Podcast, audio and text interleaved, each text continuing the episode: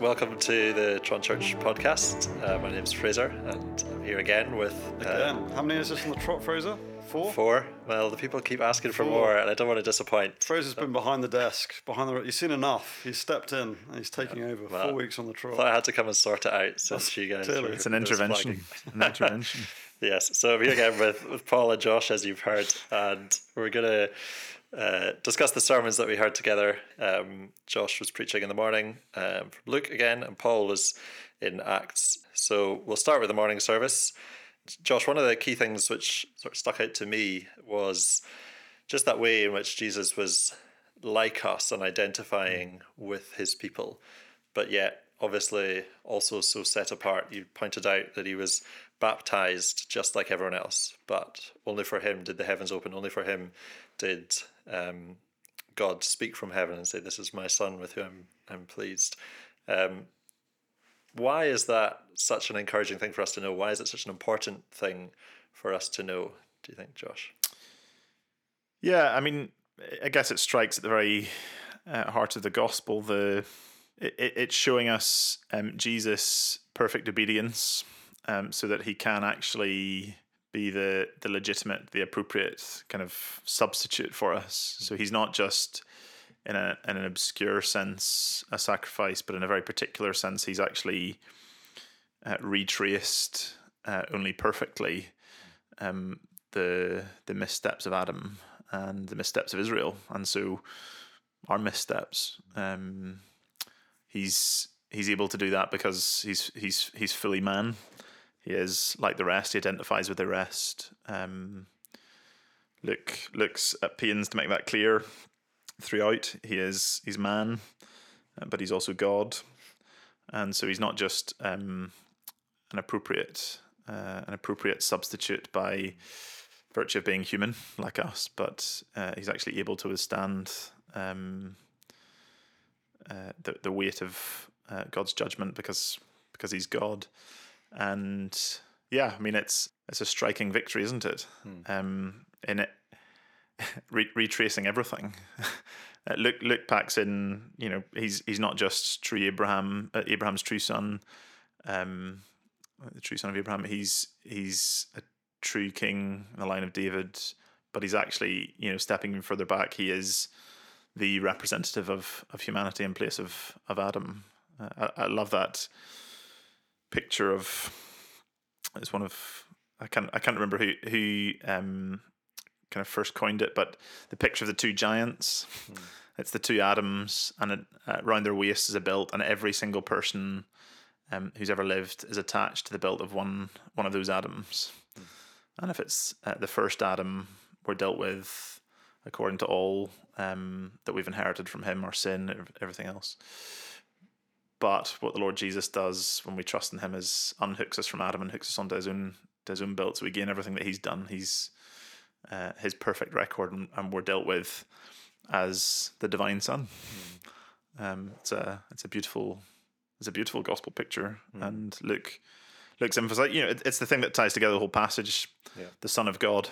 Um, there in there in the baptism, there in the genealogy, and then Satan saying, "Well, because you're the Son of God, you know, I'm gonna, I'm gonna, I'm gonna test you."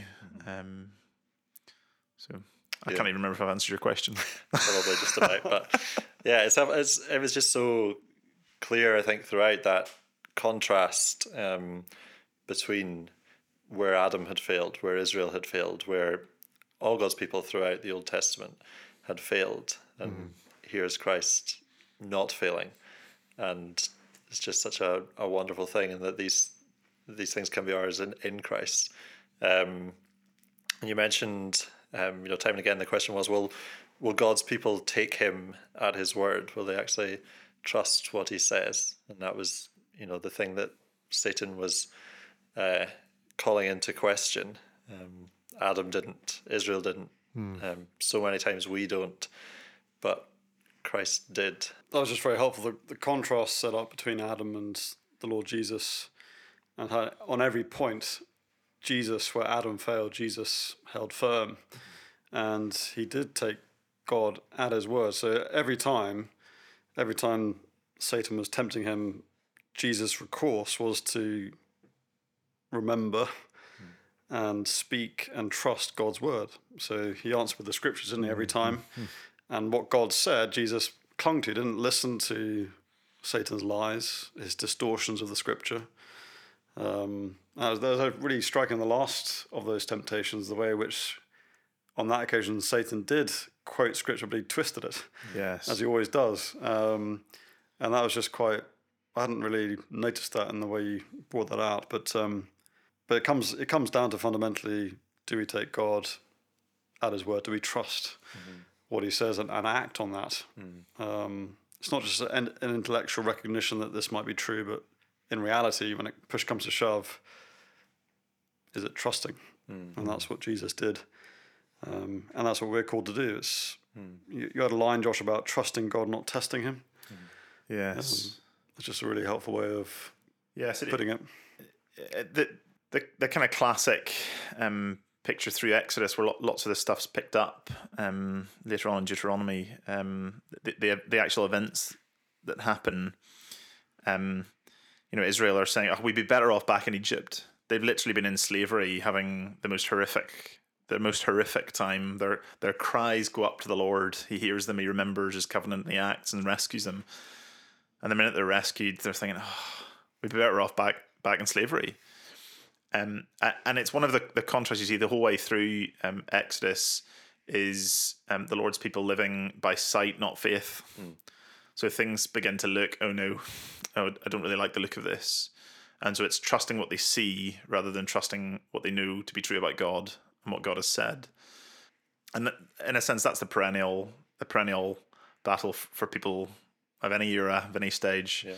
Um, are, are we going to take the Lord at His word? But but actually, it's so it's so stark and striking the way it's put in Exodus. Yeah. We'd be better off back in slavery. I mean, it just it, Yeah. it's so jarring. yeah and it just seems like such madness like how on earth could you possibly think that that would ever be a better option and having just been rescued from it um and it uh, you know as you say it is so clear there but really at heart that's the same thing that's that's going on with us you know we would rather return to slavery to sin in in the first adam than have the the rescue from slavery that we have in Christ, the the second and true and better Adam. Um, and it's yeah, it's it's you know we it could be frustrating kind of how how quickly we we turn back to just our old ways and then forgetting um, that actually true worship of God. This is you said that some true worship of God is of superior value than possessing the whole world, and you know we come to church and we're reminded of that and we know it, but yet mm. Monday we- morning comes, Monday afternoon comes, and it's gone almost. Yeah, we're so we're so small minded, aren't we? We we forget our creatureliness. Like God is the creator of all things. He sees everything. We see like a minute fraction of reality, mm-hmm. and we trust our perception rather than His. That's right. It's like with you know with children. Like children got no idea about anything, and you know sometimes parents will sort of present a choice to their children, like, "Do you want to go and do this?" And of course, the kids say no because you know they'd rather eat fish and chips at home from the freezer, and you're saying no, there's something better, um, and you know more because you're the parent, and so you say we're going. and when you get to this destination of these amazing fish and chips, I recommend the Wee Hurrie Down and Troon. but you, you go and the kids are like, this is amazing. And you say, well, you should trust me because I know a lot more than you do. Hmm. And it's been like that with the Lord. Like he knows everything and we hmm. know just such a small amount. And actually we tend to just trust ourselves hmm.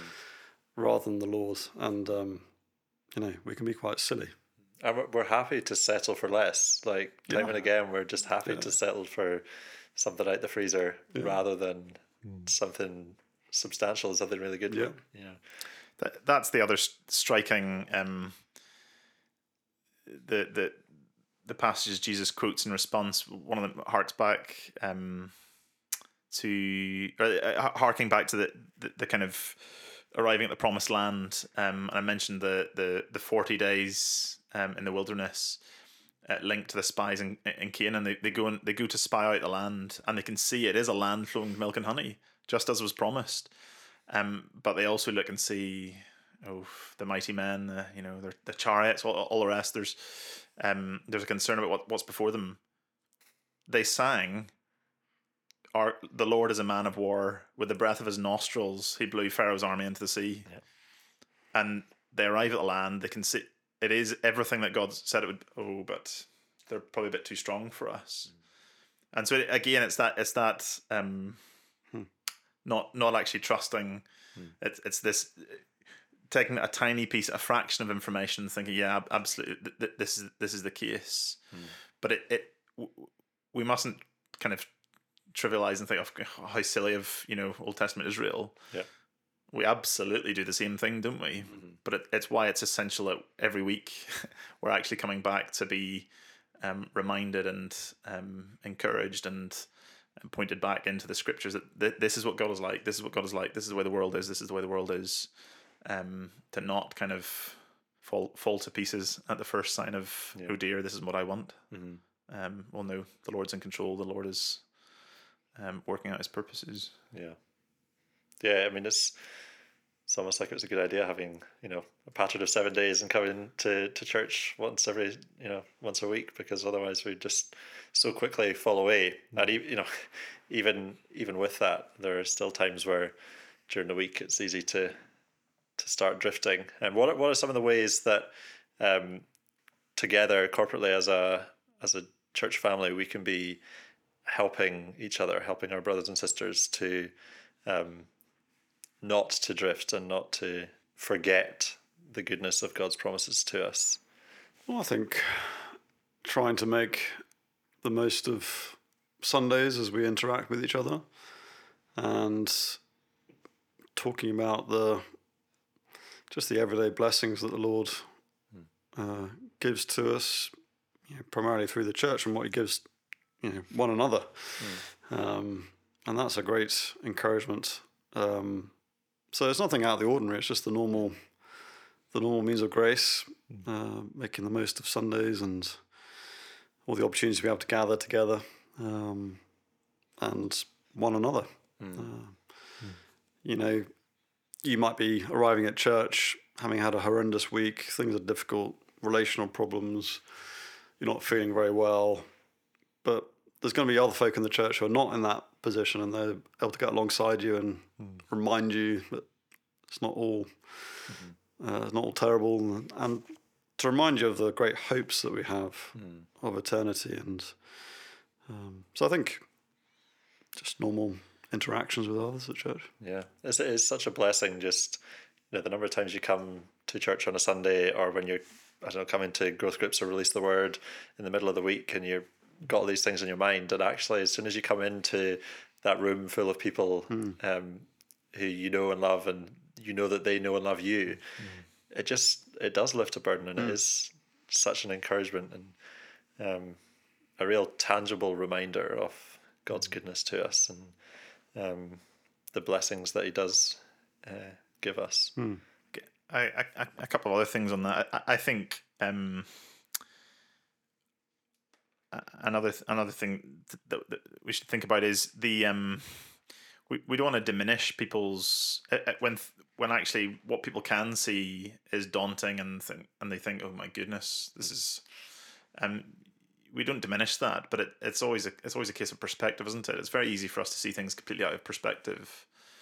And um you know, arriving at the land of Canaan and seeing a mighty army, that's not nothing. Yeah, Um, you know, wondering where your next meal is coming from. You know, there's no there, there's no bread, there's no water. You know, that's not nothing. Um, but it's so the answer isn't to diminish the um what what we see. It's actually just to enhance. yes, but but look at the history of how God does things. H- Remember remember um, how supreme over everything he is. So it, it's not a. It, it can be unhelpful. It's it's often unhelpful, isn't it, to diminish people when people are finding something really difficult. Diminishing that and say, "Oh, it's not that big." That's probably not what's helpful. But actually, the the truth the truth is bigger th- than that. And I think a second thing, building on what Paul said, and uh, being together on Sundays, being part of a church family, when one of the struggles is um, not going along with what we see, but actually faith and trusting what God has said. Um, I, I was so struck struck by that when we were, when we were spending time in First John. Actually, our love for one another, our um, our bonds with one another, actually gives sight to the unseen God. Mm-hmm. so when when people are struggling with um, what they can see, and you know they should be trusting in in the Lord, actually, there are tangible things that we can do for one another one another that give sight to who he is and how he does things. Mm-hmm. Yeah, it it makes concrete. It's not you know living by faith is not all ethereal and airy fairy sort of mm. abstract. It's it's real life, but it, and there are these very um, mm. concrete reminders of how how God has blessed us and will continue to. Um, good. Um, well, that's helpful. Let's move on to talk about um, Acts nineteen, where we were in the evening. The the riot in Ephesus. Um, and in the, in the riot, we saw just so clearly the the way that people respond to the gospel negatively. Mm. Um, you know, when we think about it, it, it's hard to see when we, we see it painted in such beautiful terms as we saw in the morning. Like, how could people reject it with such anger? But they do, and really helpfully, um, as you pointed out, one of the reasons that they do is because it has a real tangible impact on on their heart and on their their lifestyle um, mm, and their wallet. yeah, yeah, that was the thing in view here, particularly Demetrius. You know, he was realizing that actually, hmm, if all these people stop worshiping Artemis, then you know my little idol factory is going to well. go out of business, and right. um, it's going to hit my wallet. So, yeah, I'm going to kick off against this. Um, so, Paul, you mentioned a few examples um, of how we see this sort of thing today. Um, you know, the beginning of end and end of life were the things you pointed out in the abortion industry and euthanasia. There's a lot of, yeah, a lot of money to be made there. Um, I wonder if there's anything more you could push into that on just how we see these things today. Well, you know, sin is extremely profitable.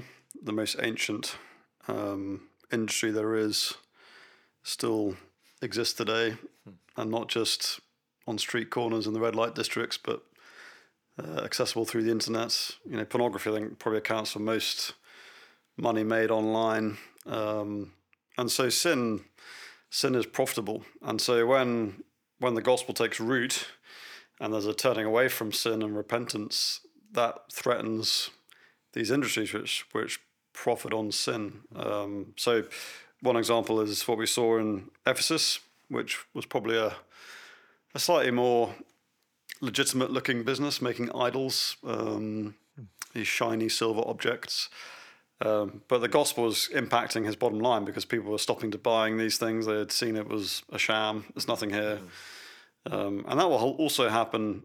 I mean, I gave the example of Wilberforce mm. from you know 200 years ago the implications of the gospel for him at his time was to reveal the slave trade to be what it was in all its graphic horror. Mm. Um, but that was widespread. It was big business for the British Empire and many others. And so, if his plans to legislate as he intended to were to come into effect, mm. that was going to hit the pockets of most members of parliament uh, but also many others across the UK because the slave trade brought in considerable money. Um, so when you've got big business yeah. arrayed against the gospel taking root, then people are going to push back. So it took him 20 years to get that through Parliament. Mm. And it was um, the influential people that was hitting hardest. Well, exactly. And in probably a slightly less extent, the abortion industry in the UK is big business for some. Mm. Um, and you know, you have weird stuff going on in terms of legislation and these buffer zones and people being unable to stand silently and pray.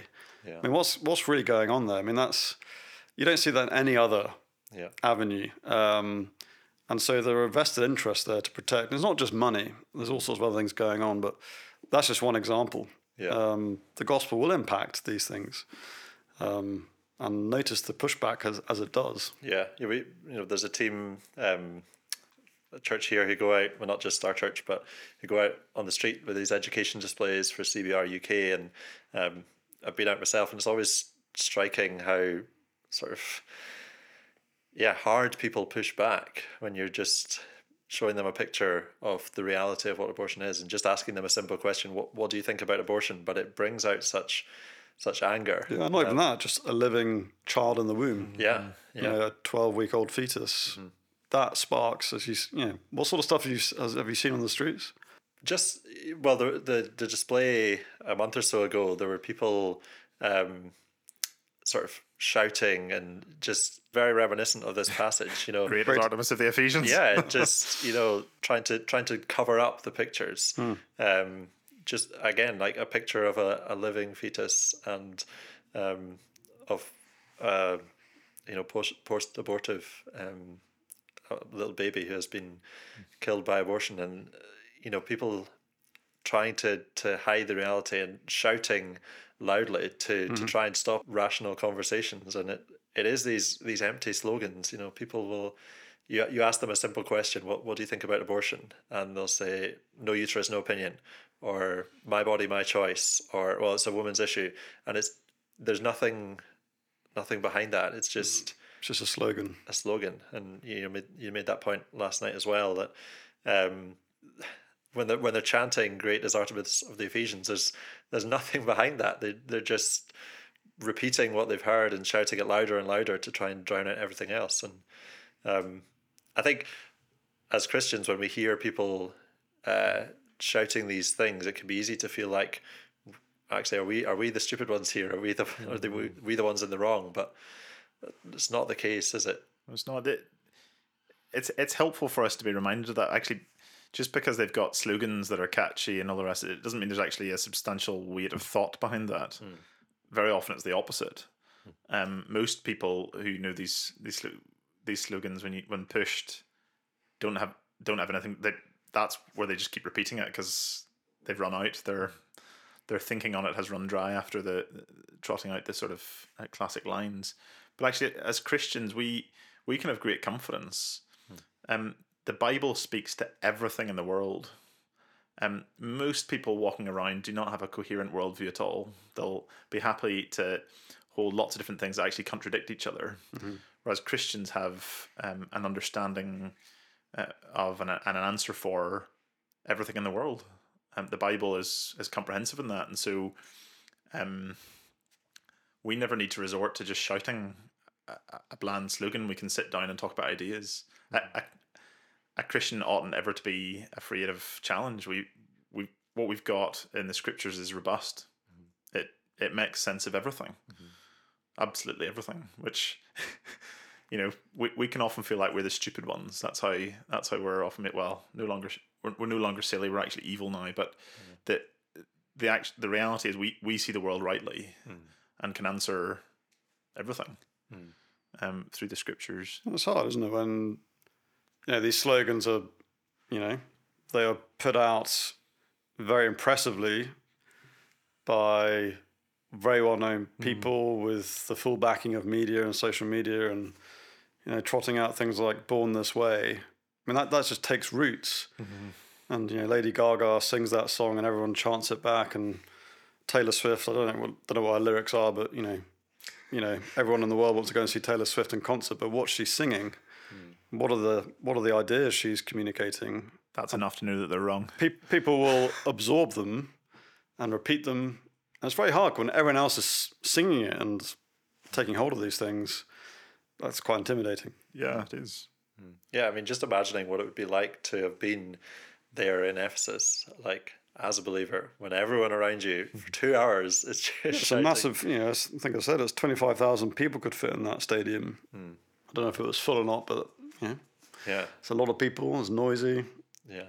It's just you know you would feel so outnumbered and so easily we we feel outnumbered as well. Um, E- easy to shrink in the midst of it all, but I guess you know that related to what we were talking about in the first sermon. Actually, God, God's word is is and can be utterly trusted, and so actually the shrinking feeling of all that's going around, all that we can see, all that we can hear, actually under underneath all of that, the the the flame that will never go out is the truth of, God's word.